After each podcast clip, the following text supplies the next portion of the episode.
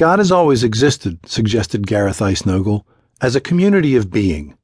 Throughout human history, he has revealed himself through this community of being as Father, Son, and Spirit, an eternal small group. The face of ministry, especially in urban settings, has changed and will continue to change and evolve as the 21st century progresses. Small groups will continue to be an integral component that addresses a rapidly changing society. The intent of this book is to theologically evaluate the important role that cell or small groups play as a branch of the mother church from which they are birthed, with an emphasis on how they impact the surrounding community. Four main topics will be explored as they relate to small group ministry in our postmodern society, prophetically glimpsing at its impact on the rest of the 21st century. The first is the theological dynamic of small groups and their importance in today's society.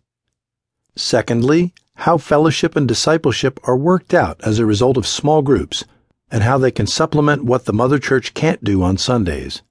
The third is how leadership training evolves within the small group setting, with an emphasis on identifying, training, and launching fresh leaders in the church. And fourth, evangelism as a product of small group ministry, small groups touching society within the sphere of each member's influence.